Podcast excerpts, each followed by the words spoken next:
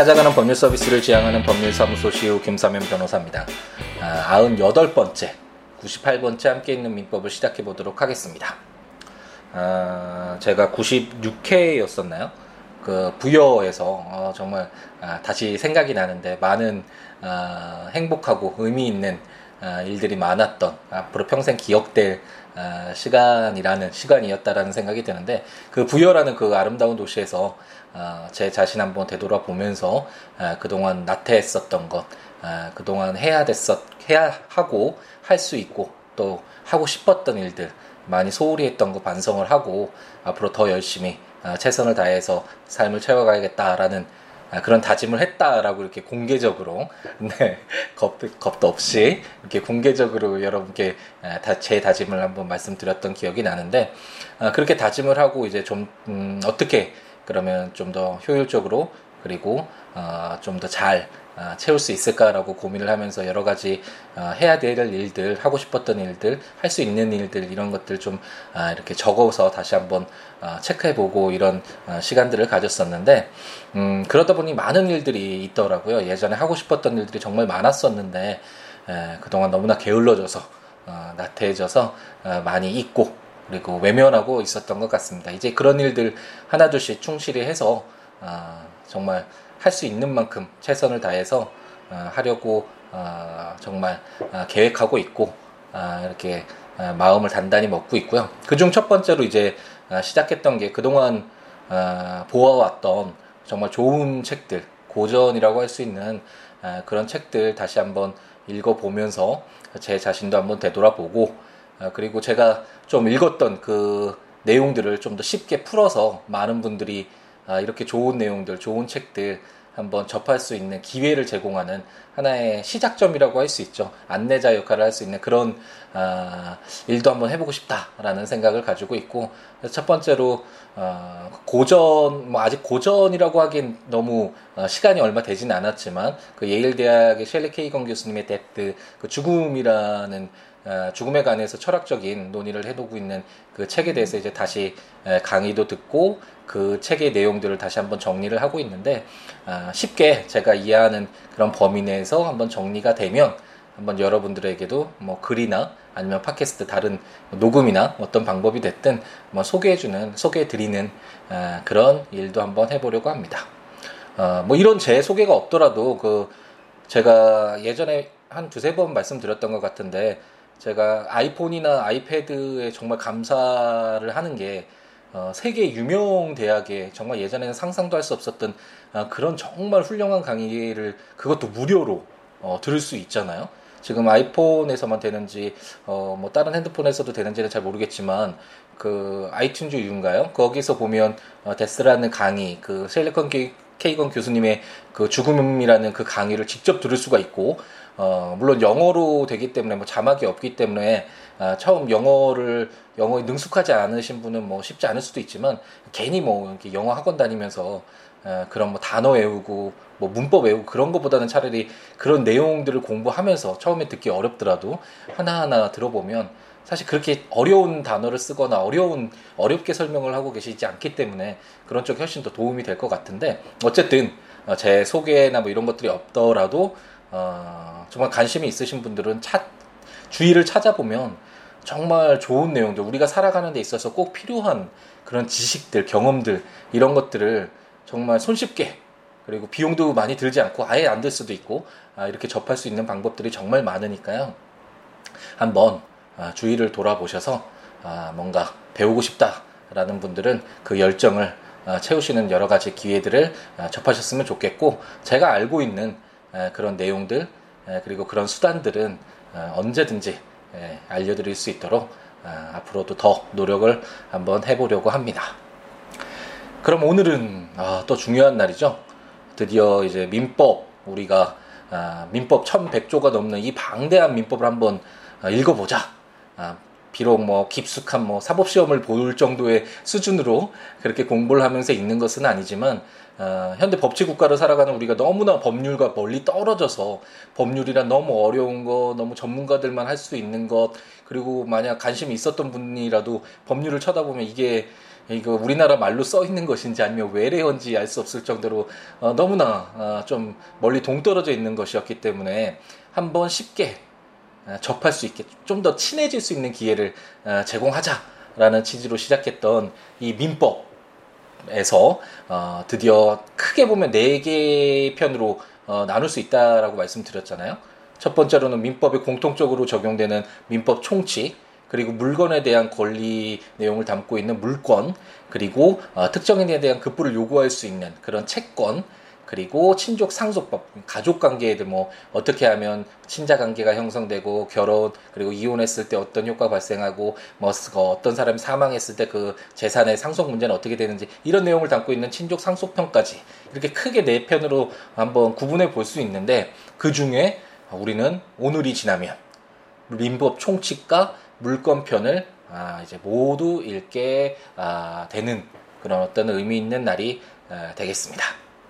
처음에 민법 총칙 처음에 시작할 때 아, 정말 막막하기도 하고 어, 다른 분의 말씀처럼 언제 아, 끝까지 읽을 수 있을까, 과연 갈 수 있을까라는 아, 의문이 들기도 했고 너무나 어려운 내용이라서 이걸 쉽게 어떻게든 아, 어떻게 하면 쉽게 이해가 하면서 이해가 되면서 아, 그래도 어느 정도 어, 레걸 마인드를 쌓아갈 수 있는 기초를 배양할 수 있는 수준의 어, 내용을 담을까 고민이 상당히 많았었는데 어, 이제 점차 읽어 나가다 보니까 여러분들도 아시겠지만 어, 물건 읽어 나가면서 민법 총칙에서 읽었던 내용들 어, 계속 반복해서 나오고 또 물건 처음에 뭐 점유권이나 소유권에서 읽었던 내용들이 이런 제한 물건에서 또 반복돼서 나오는 것들을 확인하고 계시죠.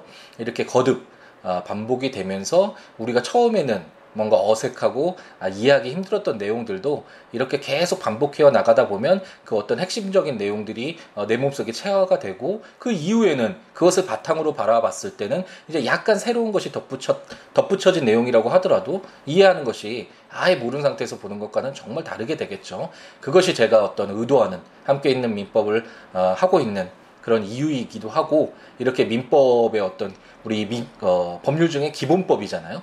이런 일반적이고 가장 기본적이라고 할 수 있는 법률을 아, 읽고 나면 이제 다른 법률을 읽을 때 어떤 문제가 있거나 아니면 다른 분야에 관심 있는 분들이 그런 다른 법률들을 접할 때 훨씬 더 수월하게 아, 접근할 수 있고 아, 물론 본인이 직접 그 문제 해결할 수도 있지만 본인이 하지 않더라도 다른 전문가인 변호사에게 의뢰를 맡겨서 그분에게 어, 법률적인 어떤 어, 서비스를 받는다고 하더라도 무조건 모르는 상태에서 맡기는 것 맡기는 것보다는 어, 본인이 어느 정도 알고 있는 상태에서 항상 체크를 하고 어떻게 진행되어 가는지 어떤 것이 논점인지 어떻게 해결할 어, 계획인지 이런 것들을 물을 수 있으려면 어느 정도 알아야 되잖아요. 아, 모르기 때문에 아, 피해를 보고 손해를 입고 후회를 하게 되고 이런 것들이 점차 없어지는 아, 그런 사회를 꿈꾸고 있고 아, 그런 사회가 되어 가는데 아, 작은 이 함께 있는 민법이 아, 작은 기여라도 할 수 있으면 아, 그것보다 바랄 것이 없을 것 같네요. 네, 오늘 또 아, 물건 편 마지막이라고 해서 또 감상적으로 빠지는 것 같은데 서둘러 이제 또 정리를 하고 아, 오늘 읽을 부분 다섯 개 조문이 남았죠. 제 368조부터 제 372조까지 빠르게 한번 어, 읽으면서 어, 한번 이해해 보도록 하겠습니다. 제368조는 공동저당과 대가의 배당, 차순위자의 대위라는 제목으로 제1항 동일한 채권의 담보로 수개의 부동산에 저당권을 설정한 경우에 그 부동산의 경매 대가를 동시에 배당하는 때에는 각 부동산의 경매 대가에 비례하여 그 채권의 분담을 정한다. 제2항 전항의 저당 부동산 중 일부의 경매 대가를 먼저 배당하는 경우에는 그 대가에서 그 채권 전부의 변제를 받을 수 있다. 이 경우에 그 경매한 부동산의 차순위 저당권자는 선순위 저당권자가 전항의 규정에 의하여 다른 부동산의 경매 대가에서 변제를 받을 수 있는 금액의 한도에서 선순위자를 대위하여 저당권을 행사할 수 있다라고 규정하고 있습니다. 어렵죠? 어, 가장 어려운 어, 민법 중에 가장 어려운 조문이라고 할 수 있고 어, 이것이 정말 사법고시 어, 문제에서도 아마 나왔었을 텐데 문제를 좀 복잡하게 내면 도저히 뭐 소를 쓸 수 없을 정도로 굉장히 어려운 부분이고 딱 그, 읽어보아도 이해관계자들이 뭐 선순위 저당권자, 후순위 저당권자 이렇게 여러 어, 사람이 나오고 그 목적물도 저당권의 목적물도 하나가 있는 것이 아니라 여러 개잖아요. 그러면 이게 경우의 수가 뭐 거의 거듭 그 제곱인가요? 뭐 계속 복수로 어, 늘어나기 때문에 당연히 어려울 수밖에 없고 아, 제 368조는 아, 상당히 이해하기 어려운 조문이라고 할 수 있습니다. 하지만 우리 함께 있는 민법은 제가 거듭 말씀드리지만 아, 우리는 지금 사법고시를 준비하는 강의가 아니잖아요. 아, 이런 것도 있다라는 정도로 이해하는 아, 조문이고 따라서 예를 그냥 하나 가볍게 들고 아, 이런 내용들을 담고 있다라는 정도로 이해하고 넘어가도록 하겠습니다. 아, 본격적으로 좀 더 공부를 하시는 분들은 어떤 뭐 사법고시가 됐든 어떤 시험이나 어떤 뭐 어, 수업 어, 학교에서의 수업에서의 어떤 대비나 이런 것을 목적으로 하는 하시는 분들은 어, 좀 더 많은 이해가 필요하겠죠. 이걸 바탕으로 해서 좀 더 심화 있는 공부가 필요할 것 같은데 어쨌든 저희는 우리 뭐 함께 있는 민법의 취지에 따라서 간단한 예를 통해서 한번 이해를 해보겠습니다. 이제 갑돌이가 을돌에게 10억 원 어, 우리가 들고 있는 예, 함께 있는 민법에서 나온 예 중에 금액이 가장 크죠.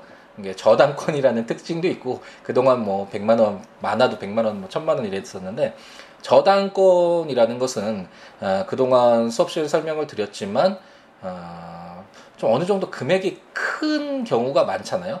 부동산에 대해서 뭐 질권과 같이 질권은 동산을 목적으로 하잖아요. 제가 가지고 있는 뭐 시계나 이런 것들을 담보로 맡기고 돈을 빌렸을 때 그 시계에 해당하는 그 금액이 물론 뭐 어, 정말 어, 영자를 셀 수 없을 정도의 그 큰 금액에 해당하는 시계도 있겠지만 대체적으로 어, 그 동산에 비해서 부동산의 가치가 높잖아요. 어, 제가 예로 많이 들었던 요즘에 그 주택을 사면서 이 주택을 담보로 해서 저당을 어, 설정받고 금융 대출을 받을 경우에도 어, 보더라도 거의 금액이 뭐 100만 원, 200만 원 뭐 이런 식으로 소액이 아니라 뭐 억 단위 넘어가는 대, 일반적으로 그렇게 큰 금액이 되기 때문에 어쨌든 뭐 또 설명이 길어졌나요? 그래서 10억 원의 돈을 빌리게 됐다고 한번 가정을 해보죠. 그래서 울돌이가 당연히 10억 원을 담보할 수 있는 어, 담보물을 요구를 했고 어, 갑돌이가 근데 10억 원이라는 건 쉽게 해, 어, 뭐 그 10억 원에 해당하는 가치를 지닌 부동산이 그렇게 많지는 않잖아요. 뭐, 뭐, 뭐 요즘에 뭐 많이 부동산 값이 높긴 하지만 요즘뿐만 아니라 높긴 하지만 어쨌든 그래서 갑돌이가 어 10억 원에 해당하는 담보를 해줄 수가 없어서 자기가 가지고 있는 토지와 건물 이 두 가지를 두 개의 부동산이죠. 이걸 공동으로 저당권을 설정을 했다라고 한번 아, 가정을 해보겠습니다. 토지가 한 10억 원이고 건물이 한 5억 원이라고 한번 가정을 해보죠. 이것이 바로 공동저당이라고 할 수 있는데 어, 제1항에서 읽었던 동일한 채권의 담보로 이 지금 갑돌이가 을돌이에게 빌리는 10억 원의 채권, 동일한 채권이죠. 이것을 담보로 수개의 부동산에 에, 저당권을 설정한 경우에 이렇게 나와 있잖아요. 그러니까 어, 갑돌이가 어, 수개의 부동산, 두 개의 부동산도 수개잖아요. 토지와 건물에 대해서 저당권을 설정한 경우를 어, 바로 어, 규정하고 있다라고 생각하시면 될 것 같고 어, 이래서 이렇게 공동 저당을 어, 이제 해줬는데 갑돌이가 을돌이에 대해서 이제 채무를 변제하지 못했겠죠. 어, 어, 이에 따라서 그래서 을돌이가 저당물에 대해서 경매를 신청해서 어, 10억 원 자기의 채권을 이제 반환받기 위한 절차를 어, 실행하였다고 한번 가정을 해보겠습니다.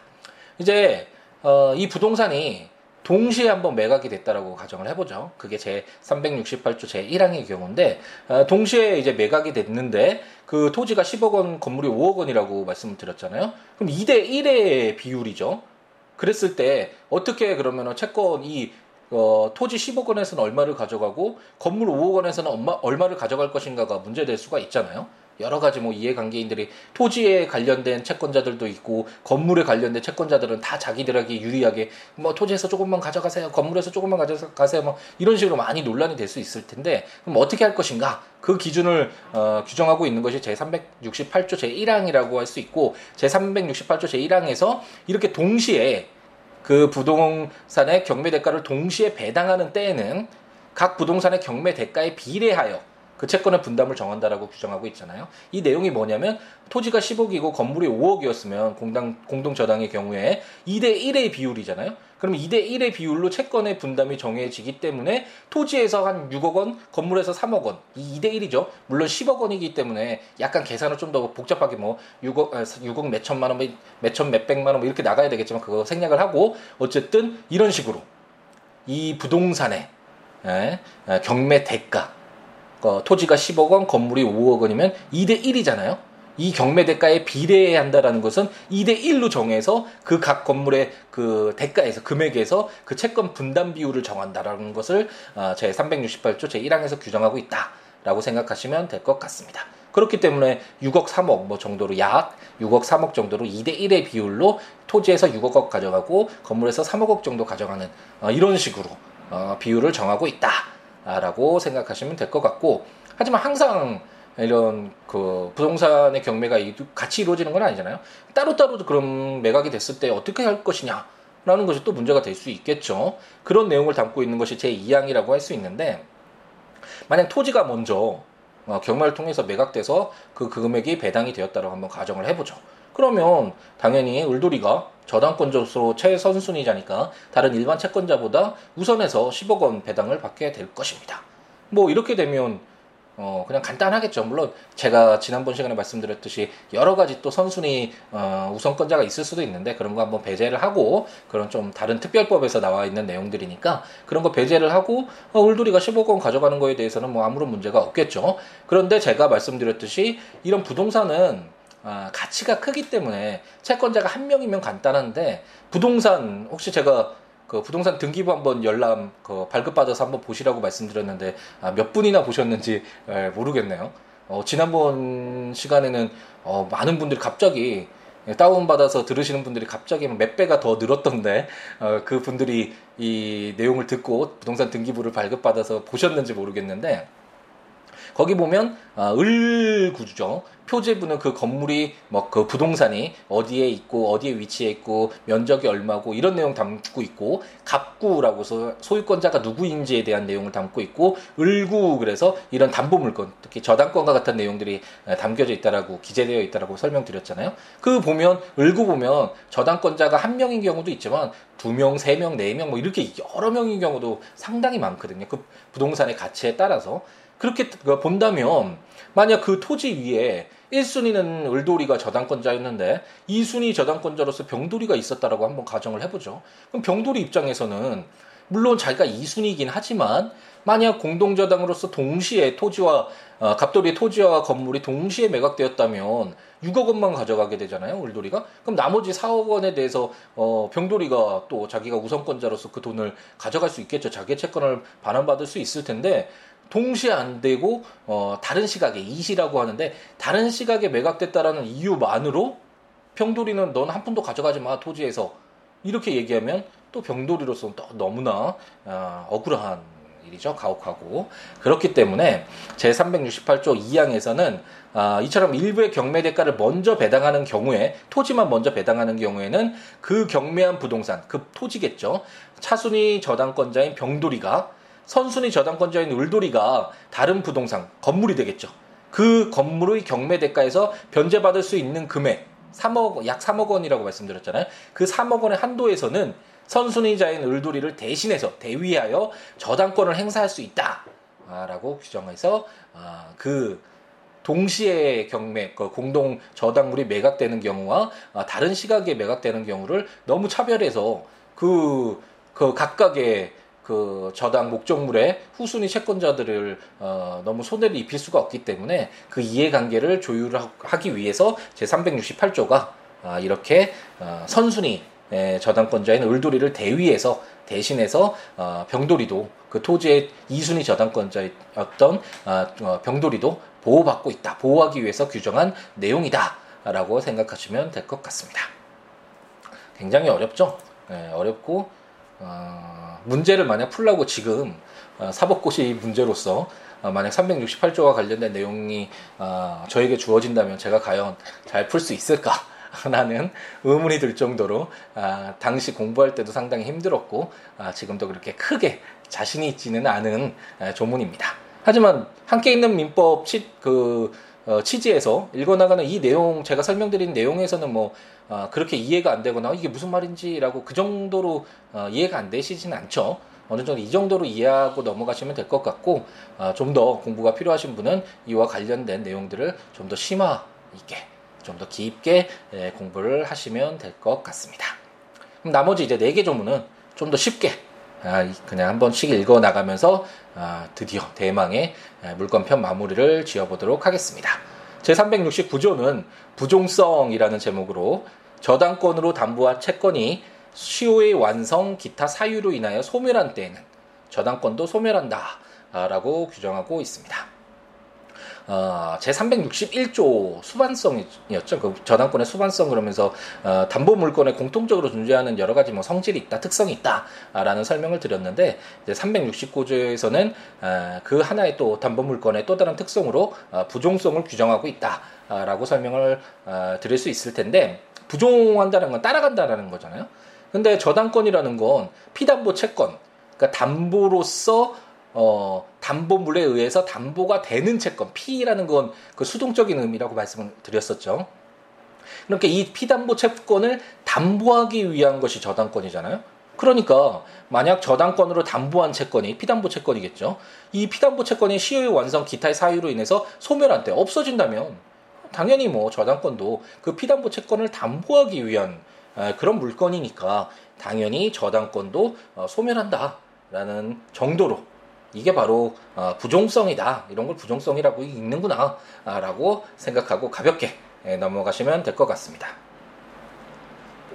다만, 어, 근저당, 저희가, 어, 그 저당권 시작하면서 두 번째 조문이었죠. 357조였네요. 근저당에서는 근저당 그 기간 내에 채권 최고액이 정해진 상태에서 근저당권이 설정되면 그 중간에 피담보 채권이 소멸하거나 변동돼도 뭐 그 근저당권에 영향을 미치지 않는다라는 그런 특성이 특수한 저당권이었잖아요. 근저당권이 이런 경우에는 당연히 뭐 부종성이 예, 완화되겠죠. 근저당권 근저당권의 경우에는 제 369조 부종성이 그대로 적용되지는 않겠구나 라는 정도로 아, 이제 참고로 이해하고 넘어가시면 될 것 같습니다. 제 370조 준용 규정에서는 제 214조, 제 321조, 제 333조, 제340조, 제341조 및 제342조의 규정은 저당권에 준용한다라고 규정해서 준용 규정 이제 많이 읽어보셔서 어느 정도 아시겠죠? 이런 준용 규정은 제 설명으로 해결될 문제가 아니라 이 해당되는 여기에 기재되어 있는 조문 찾아가셔서 아, 이 내용이 뭐, 무엇이었고, 어, 소유권에 제 214조가 있었는데, 이런 내용이었다. 방해 배제 그런 내용이었다. 그럼 이 저당권에는, 어, 왜 이 조문이 있을까? 한번 고민해보는 그런 식으로 공부를 하셔야 된다고 말씀드렸죠. 저당권의 경우에도 당연히 저당권은 자기 채권을 담보하기 위해서 저당권 설정했는데 그 저당 목적물을 만약 사용하면서 그 저당권 설정자가 담보물의 가치를 하락시킨다면 너 방해하지 마. 내 담보 가치가 있는 이 담보권을 방해하지 마. 라고 방해 배제해 줘야지 당연하잖아요. 그런 식으로 한번 어, 생각을 이렇게 한번 해보는 거죠. 이 내용이 어, 소유권에 관련된 내용인데 아니면 뭐 질권에 규정된 내용인데 이게 왜 저당권에도 어, 준용이 될까? 왜 적용이 될까라는 것을 한번 이렇게 한번 꼼꼼히 따져보시고 한번 읽어보시고 우선 읽어보시고 한번 저당권의 특성이 무엇인지 한번 되짚어 보면서 한번 아, 적용해 보면 한번 이 조문들이 이 준용 규정들이 왜 이렇게 준용을 하고 있구나라는 내용을 알 수 있을 것이라고 생각이 됩니다. 그럼 이제 제 371조를 보면 지상권, 전세권을 목적으로 하는 저당권이라는 제목으로 제1항 본장의 규정은 지상권 또는 전세권을 저당권의 목적으로 한 경우에 준용한다. 제2항 지상권 또는 전세권을 목적으로 저당권을 설정한 자는 저당권자의 동의 없이 지상권 또는 전세권을 소멸하게 하는 행위를 하지 못한다. 라고 규정을 하고 있습니다. 혹시 그 어, 민법 제288조 지상권 규정 읽을 때 어, 지상권이 저당권의 목적인 때 또는 그 토지에 있는 건물 수목이 저당권의 목적이 된 때에는 지상권 소멸 청구는 저당권자에게 통지한 후 상당한 기간이 경과함으로써 그 효력이 생긴다. 라고 해서 그 지상권이 만약 저당권의 목적으로 되어 있을 때는 지상권을 마음대로 소멸시킬 수 없다. 왜냐면 저당권자로서는 자기 아무런 잘못도 없는데 담보물이 갑자기 없어지는 게 되잖아요. 어, 이런 내용들이 규정되어 있었고 한번 읽으셨던 함께 읽었던 어, 내용이 기억이 나실 겁니다.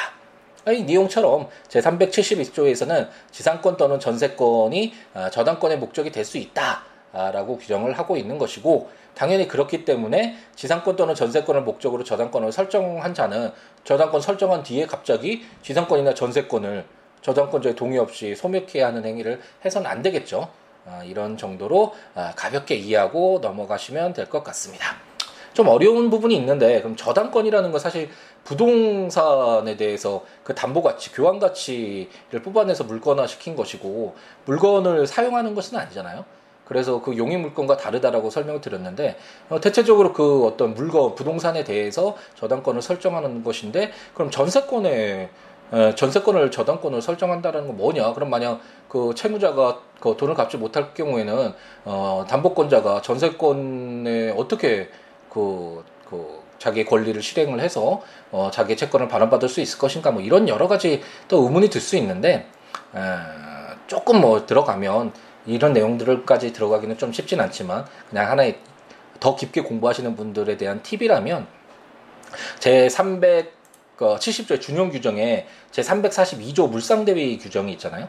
이것은 그 담보물이 변형됐을 다른 것으로 어, 변경됐을 때 그 변경된 것에도 그 권리를 행사할 수 있다라는 내용인데 이 전세권 같은 경우에도 전세 보증금이 있잖아요. 만약 전세권이 소멸됐을 때는 전세금 반환 청구권이 있겠죠. 전세금 반환을 할 수 있는 그런 권리가 있을 텐데 그런 권리가 권리에 대해서 이렇게 어, 원래 전세권이 저당권의 목적이었다가 이제 전세금 반환 청구권 또는 전세금 그 그 금원에 해당하는 그런 돈으로 그 저당권의 목적 대상이 아, 바뀌게 되겠죠. 그럼 물상 대위를 통해서 제 370 조에서 342조를 준용한다고 했으니까 342조에 규정된 것처럼 물상 대위를 통해서 아, 저당권자가 아, 이런 저, 전세권을 목적으로 하는 아, 그 저당권을 아, 실행해서 어떻게 채권을 담보 아, 자기 채권을 반환받을 수 있는지 자기 채권을 보호할 수 있는지와 관련된 아, 그런 내용들을 준용해서 이렇게 해결할 수 있다라는 정도로 한번 힌트로 삼고 더 공부하실 분들은 어, 이렇게 한번 찾아보셔서 어, 공부를 해보시고요.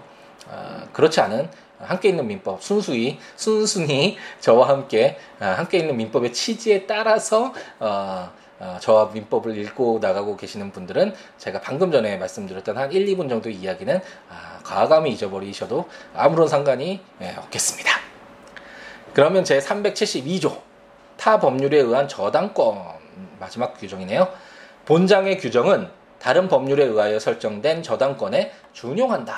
라는 것이 마지막입니다. 어느 정도 일반적인 내용이죠. 아, 보면 어떤 여러 가지 조문들이 이런 어, 제도에도 준용된다라는 아, 내용이 담긴 이후에 이 법률 민법 이외의 법률에서도 만약 이런 어떤 권리가 아, 실행이 된다면 어, 민법이 기본으로서 적용이 돼서 아, 이런 내용들이 그런 다른 법률에 의해서 어, 뭐 설정된 저당권에도 인정된다. 뭐 예를 들어서 임목에 관한 법률에 따라 등기된 임목 그 나무죠. 원래는 나무는 부동산이 아니잖아요. 하지만 이런 임목에 관한 법률인가 무슨 특별법이 있는데 어쨌든 이런 법률에 따라서 어, 저당권의 목적이 될 수 있는 경우가 있거든요. 이런 경우에 이제 다른 법률에 의해서 어, 저당권이 설정된 경우에 어, 그 법률에 그 특별법에 이렇게 자세하게 적용하지 않, 않고 있겠죠. 그랬을 때 만약 문제가 생겼을 때 그 기준이 되는 것은 무엇이냐? 바로 민법. 다시 민법으로 돌아와서 기본으로 가야 되잖아요.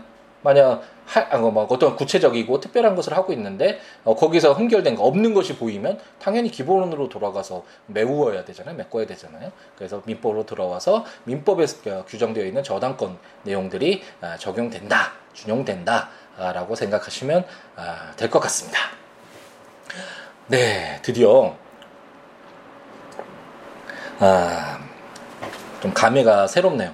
아, 언제 이것을 진행해 나가냐 많이 고민이 되고 의문도 들고 할 수 있을까라는 불안도 있었는데 어느새 제 372조 비록 1100조가 넘는 그런 조문에는 아직 뭐 3분의 아, 1 정도 왔나요? 그렇지만 내용적으로 봤을 때는 아, 제가 아까 처음 도입부에서 말씀드렸듯이 아, 반 정도 어, 어, 함께 읽어 나갔고 어, 이 반을 통해서 이미 우리 얘가 이 법률에 대해서 어, 내공이 쌓였기 때문에 어, 이제는 뭐 새로운 어, 초식을 배우는데 어, 전혀 어려움 없이 좀 더 수월하게 접근할 수 있지 않을까라는 생각이 듭니다.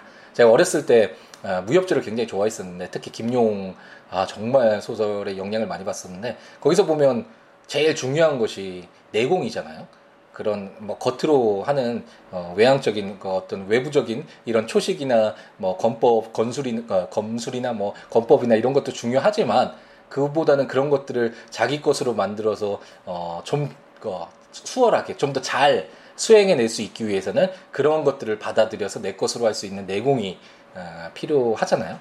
네, 이런 어, 굉장히 재밌는 이야기를 하려고 했는데 에, 하다 보니까 굉장히 이런 무협지 얘기를 할 때도 좀 딱딱해지나요? 아, 좀 더 이제 부드럽게 재미있게 할 수 있도록 더 노력을 해야 될 것 같은데 채권편부터는 어, 좀더 어, 재미있게 할 수 있는 방법도 예, 고민을 하면서 이렇게 접근해 보도록 하겠습니다. 어쨌든 내공이 중요하고 민법 총칙과 물권편의 내용들을 읽어 나가면서 이제 상당한 내공이 쌓였기 때문에 이제 예전에는 아무리 해도 어, 할 수 없었던 그런 동작들도 내공을 쌓아놓으면 쉽게 할 수 있듯이 어, 이제 우리는 처음에는 이게 무슨 말인가 아무런 이해도 안 됐던 이런 조문들도 이런 내용들도 이제는 어느 정도 아, 흉내를 내고 어 어떤 것들은 쉽게 그냥 내가 해보지도 않았는데 읽어보지도 않았는데 이해가 되고 내 것이 되는 아, 이런 정도의 어떤 어, 감격스러운 그런 현상들을 앞으로 아, 목격할 수 있지 않을까라는 그런 희망을 한번 가져봅니다. 아, 어려운 내용들을 읽고 있고 아, 조문들도 길기 때문에 법조문도 한번 뭐 읽어보시면서 들으시면 더 좋을 것 같고요. 국가법령정보센터 아, 이제 들어가셔서 거기에 우리나라에서 시행되고 있는 모든 법률 검색해 보실 수 있으니까 우선은 민법 치셔서 한번 쭉 내려오셔서 368조 오늘 했던 것부터 이렇게 한번 검색을 해보시면 읽어나가 보시면서 어, 제가 했던 내용들 떠올려 보고 어, 이해가 안 되면 한번 다시 들어보시고 이런 식으로 어, 공부를 해 나가셔도 좋고 어, 제가 전자책으로 발간한 함께 있는 민법, 어, 민법 총칙, 물권편, 채권 총론 구입하셔서 그 조문들과 설명들 한번 읽으시면서 제 함께 있는 민법 들으셔도 좋고 어, 이제 열심히 해야 되겠죠. 제가 열심히 해야겠다라는 거 아까 처음에 말씀드렸던 내용 중에 에, 그런 뭐 여러 가지 고전들 있기도 있지만 제가 전자책으로 이제 채권 강론을 계속 써, 써야 된다, 써야 된다 그러면서도 늦춰지고 있는데 최대한 빨리 예, 서둘러 어, 이제 발간을 해서 필요로 하시는 분들 어, 읽으셔서 어, 도움을 받으시면 좋을 것 같고요. 어, 그렇지 않으면 제 블로그 siwoolaw.net siwo.net 에, 그 블로그에 찾아오셔서 그 해당되는 조문과 설명들 어, 읽어보시면서 들으셔도 좋을 것 같습니다. 에, 이런 민법과 관련된 내용이나 아니면 법률 상담 아니면 뭐 개인적인 친분을 맺자 우리 서로 관련을 맺고 서로 살아가는 이야기 주고받으면서 한번 같이 살아보자 라고 생각되시는 분들 어, siwo.net 제 블로그에 어, 오셔서 글 남겨주시거나 02-6959-9970 어, 전화 주시거나 siwo 골뱅이 gmail.com 이메일 주시거나 트위터, 페이스북, 어, 시우로 어, 다 주소 시우로일 거니까 어, 이쪽으로 오셔서 어, 친구도 맺어주시고 좋은 내용들, 어, 뭐 살아가는 이야기, 뭐 어떻게 하면 함께 있는 민법이 좀 더더 어, 더 도움이 되는 강의가 될 수 있을까라는 의견, 뭐 여러 가지 어떤 것이 됐든 어, 많이 응원해 주시고 좋은 말씀 많이 해 주시기 바랍니다. 요즘에 어, 많은 분들이 들어주시고 뭐 꾸준히 어, 댓글 남겨주시고 좋은 말씀 해주셔서 많이 힘을 받고 있고 이제 한 1년 정도 되어 가는데 1년 넘었나요? 한 1년 정도 된 것 같은데 1년 아, 동안 함께 있는 민법 하면서 어, 어, 느 정도 도움이 됐는지에 대해서 의문이 들긴 하지만 어느 정도 음, 제가 처음에 목표로 했었던 어, 법률과 친숙해지는 법률과 친해지는 친구가 될 수 있는 기회를 제공한다라는 어, 그런 어떤 목표점을 향해서 이렇게 아, 멈추지 않고 걸어간다라는 그런 점에 대해서 자부심도 좀 갖게 되고 아, 스스로도 개인적으로도 아, 정말 많은 것을 얻었고 행복해하면서 이렇게 녹음을 하고 여러분들과 만나 만나 뵙는 이런 시간들을 갖게 된 것에 대해서 항상 감사한 마음을 갖고 있습니다. 이런 감사한 마음과 그러니까 소중한 것들 그동안 받았던 것들 이런 것들 더욱더 어, 소중히 여기면서 다음 이제 채권 평. 굉장히 아, 조문 내용도 많고 아, 역사적으로 봐서도 가장 심화된 오랜 축적된 내용들이 담겨져 있는 아, 그런 내용이라고 말씀드렸잖아요 채권편이 아, 이 채권을 가지고 채권 규정들을 가지고 찾아뵙고 이제 천천히 또 다시 아, 또 새로운 여정을 아, 떠나보도록 하겠습니다 주말인데 아, 행복하게 채우시고 아, 토요일 일요일 그리고 새로 시작되는 어, 월요일 다음 한 주도 더 힘차게 시작할 수 있도록 우선은 지금 있는 지금 이 순간 행복하게 채우시기 바랍니다. 어, 곧 어, 오랜 시간 어, 지나지 않고 자주자주 어, 함께 있는 민법 가지고 찾아뵙도록 하겠습니다. 오늘 하루도 행복하게 채우시기 바랍니다. 감사합니다.